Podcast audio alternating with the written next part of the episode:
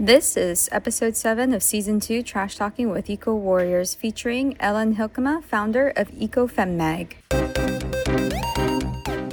You're tuning in to Trash Talking with Eco Warriors, where women share inspiring stories about their careers in green business, sustainability, and conservation. Here's your host and founder of Trashy Beauty, Barbara Lee.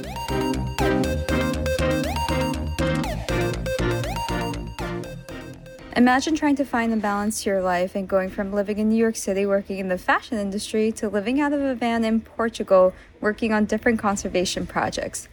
There is a balance that can be struck between these two extremes, and this is the story of Ellen Hielkema. Ellen is the founder of EcoFemMag, which, similar to Trash Talking, helps to uncover the amazing stories of females around the world who work in the green space.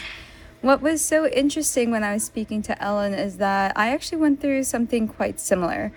Though I'm currently living in New York City working a full time job in the tech startup world, before I got here, I was actually living abroad in places like Kenya and Ecuador, working on conservation projects and living out of a backpack. I still find it hard to balance the two extremes of the lifestyles that I've lived, but it is what drove me to start this podcast. While you're listening to this story, know that it is not just Ellen's story that I'm sharing, but my own and I believe many others. So here's to all you female eco warriors. This episode is sponsored by Organic Basics. Check them out in our show notes because Organic Basics is giving Trash Talking listeners 20% off their first order of organic underwear and Silvertech socks.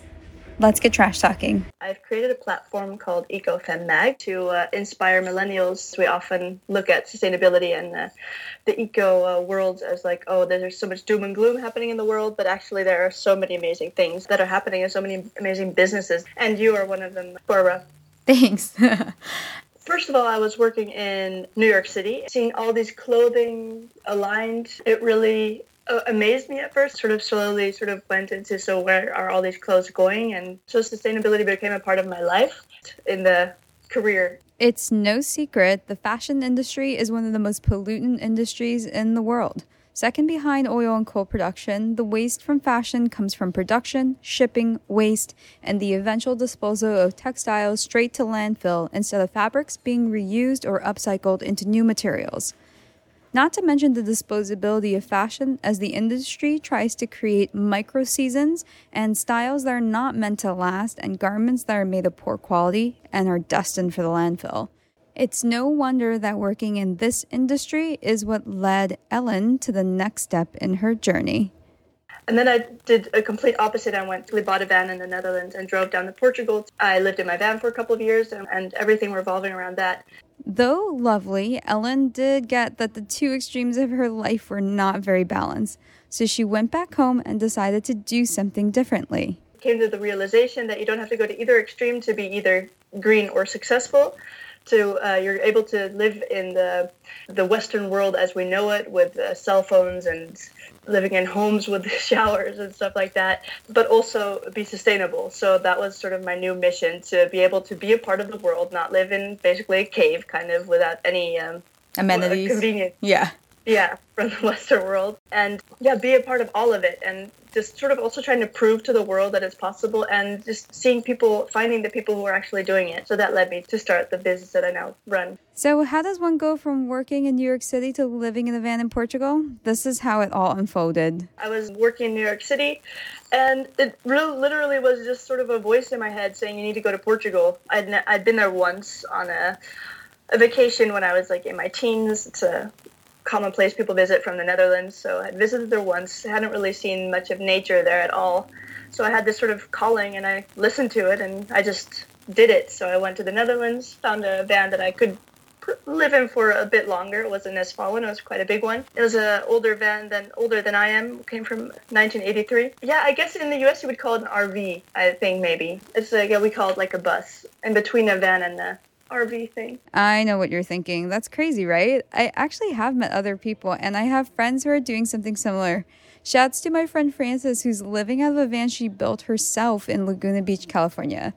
I love hearing the story of how Ellen decided to get there, though. and yeah, I just drove down and all, all, many places along the way. What was important about this journey for Ellen was not just what she did, but what really inspired her. The most inspiring parts were probably the smallest projects, the projects who were yeah, just doing this out of this sort of passion for nature and really wanting to bring restore nature to uh, its original state. So the permaculture projects were definitely the ones that inspired me most, and I felt the most love and care. Also, the ones that were I think maybe struggling the most. They weren't able to find very many volunteers because they had to ask the volunteers to pay money to be able to eat there. So the volunteers were there working for free and had to pay to stay there.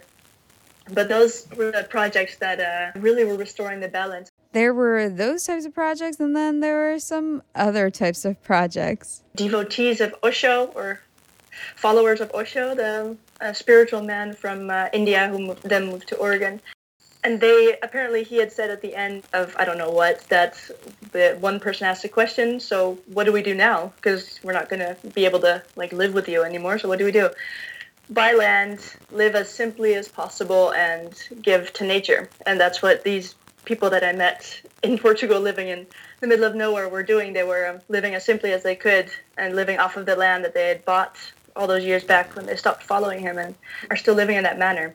And then there are beautiful herbal retreat centers in um, the south of uh, Portugal where the love of the plants and the like they were going into every single aspect of the plant and like de- deconstructing one plant at a time in workshops, which is also a very beautiful uh, place to visit and learn. One big thing I learned there was a lot of people come. There's many people from, especially Europe, in Portugal, and a lot of people come there with a dream to start a retreat center or start do something. And there are very many, many in Portugal. There's some sort of attraction there. I don't know what it is, but a lot of them uh, come there with a dream, and not many are able to sort of see that plan that they originally have through to the end to where they want it to be. So they have to sort of definitely be malleable and molded into a different type of project than they intended it to be in the beginning because there's a lot of obstacles that come along the way.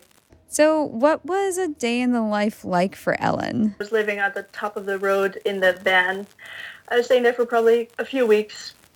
There wasn't uh, a way to take the van to the the bigger house itself because it was a mountainous uh, area. So I lived at the top of the road, and then I would walk down every morning in the mist along the small little uh, path. Yeah, the mist in the mountains was so beautiful. And uh, walked down, and people were already um, in the estufa, which is the uh, I think you how do you call it in English? Uh, the little greenhouse, the greenhouse, and yeah, tending to the baby plants and at the nursery basically. And then people getting a cup of coffee, and then just everyone's sort of doing their own thing. There's a book where in, in, which you can read what is going on for that day or what's going on with which plants and what, need, needs to be watered. I was there in the summer, so a, uh, a lot of the work is watering. And seeing these projects come to life, and they have been hand, passed through many different hands from all these volunteers that come from all over the world. And based on this book and the love for the plants, and everyone brings their own knowledge, this project is thriving like there's not one leader. There's one person sort of taking control of anything. It's sort of this beautiful ecosystem of people just writing down what they're doing putting in their own best intentions and their experiences from past projects into this project but also sort of knowing what needs to get done through this book which i thought was a, a really beautiful beautiful lesson. That there's not necessarily one person who needs to sort of take control of everything but that if everyone does their best and if everyone sort of just reads the book and sees what needs to get done, that it actually does get done. In some ways, working so closely with nature amplifies the plight of climate change and the struggles of living in drought. There wasn't always very much water in uh, Portugal, so uh, sometimes the water would run out and then some plants would die. You'd have to sort of choose the ones that are most uh, in need of water. So, yeah, lots of uh, aspects came to uh, this yeah, and the the bucket shower and the compost toilet were also uh, interesting parts of it, and uh, the communal dining and people putting in like ten euros uh, a week for meals, which is not a lot of money, and still having these beautiful royal meals, mainly vegetables that people would eat together. Yeah, it was a it's a lovely place to be. This is something that I've had the experience of doing as well, living off the land with little to no connection to the world and attempting to live in different communities and different eco conservation projects. It was extremely eye opening, and one project in particular I loved was called Rosemary Project, and it was located in Barra da Lagoa, South Brazil. We ate communally, with one person being in charge of cooking for the whole group. The food was vegan, gluten free, sugar free, process free, and a lot of it came from living off the land. We did our work in the morning and had the afternoons to ourselves, but we usually started the day as a group with some type of morning activity or another self created ritual. It was a beautiful experience, but I definitely had some challenges with this sort of living myself living in community is definitely something that is, uh, I think, more challenging now that we've become so uh, uh, in our own cocoons. We we in the Western world live in our own, we live our own lives, and we drive in our own cars, and we live in our own little apartments, and uh, sit behind our desks. But then you're living in a community, you have to do things together, and yeah, what I was saying, this a nice ecosystem of not one person being the boss, which also take uh, has its challenges because who is the boss, and are people uh, not doing as much work as other people, and um, some people might be yeah causing a bit of uh, troubles and i don't think i really encountered very much extreme challenges in this aspect. I think just sort of general yeah, small difficulties such as people smoking in areas where you shouldn't be smoking, or um, people being annoyed that one person is taking a bit too much control over the, the greenhouse, that maybe it should be more of a team effort, or people being a bit annoyed that one person is not doing as much work or forgot to water the plants, or things like that, which causes difficulty, which did make me think a lot about uh, community living.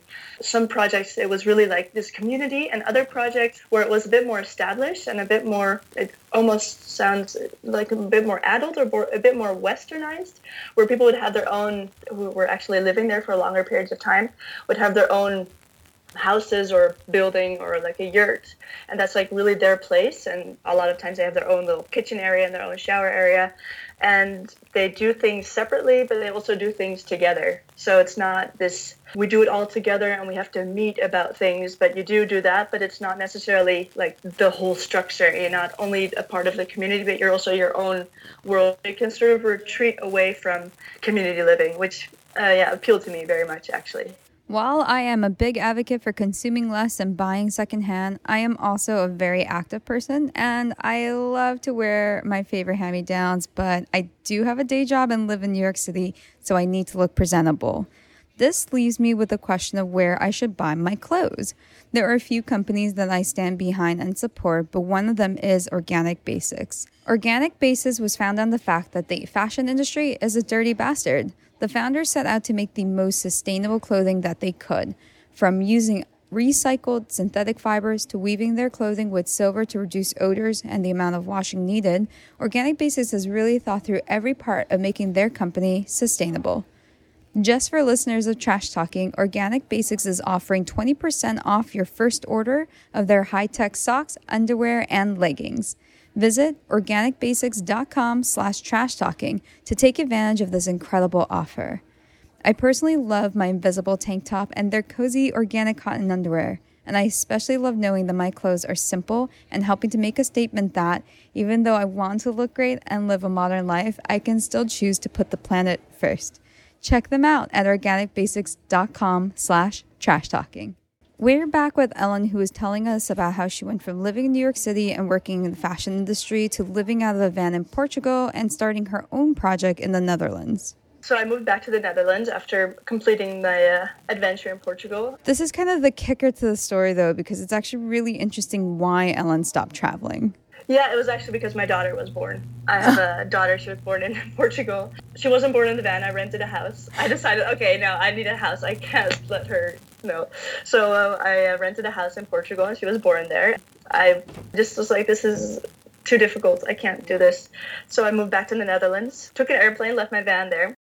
So, what kind of compelled her to get to the t- sort of work that she's doing today? I have this knowledge, and I still have this yeah desire or a love for business and marketing and how can I marry these two? And yeah, that's actually the not so glorious or sexy story about why I am doing what I'm doing right now. And how did this end up changing her life? It was amazing also to see the transition back to the Netherlands, where you sort of, uh, I, I came to my apartment where I live in now, where I am right now. I had a shower. Oh my gosh, I have a shower in my apartment, and I have a refrigerator with cold food uh, that I can just access at any time, and everything was just so luxurious. And I can walk to the grocery store, and there's, it doesn't have to be this huge trek to go get groceries. And everything is just so easy. And whereas before I'd be looking at the Netherlands and everything seems so organized around me and people everywhere. There's cameras on the streets, and you're just sort of you feel a little bit trapped or something. And now I was like, oh, it's actually kind of nice to have all of this. You also sort of notice like this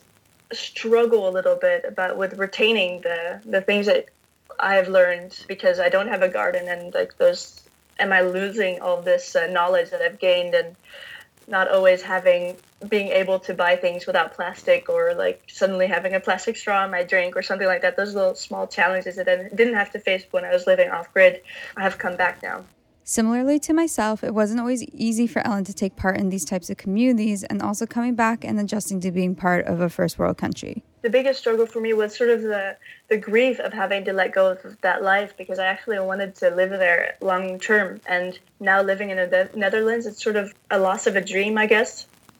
So now knowing that I'm going to be here in the Netherlands, at least for a, a, while, while my daughter is able to go to school and have all these um, things that I want her to have, but not necessarily being able to live in nature what I really wanted. So I'm living in an apartment in a village, which is beautiful and I have nature nearby. I can walk there. But what I wanted was to live in nature and I wanted to live sustainably. And now I have all these things. I can do the best I can, but still the laundry detergent that I get that's ecological still comes in plastic or paper box, something like that. It's still, it's not exactly as good as I want it to be. Definitely, you just say six months. I think uh, maybe it was similar amount of time for me. Uh, maybe a little bit longer because I was also didn't really have time to think about things because I was also dealing with a little newborn daughter.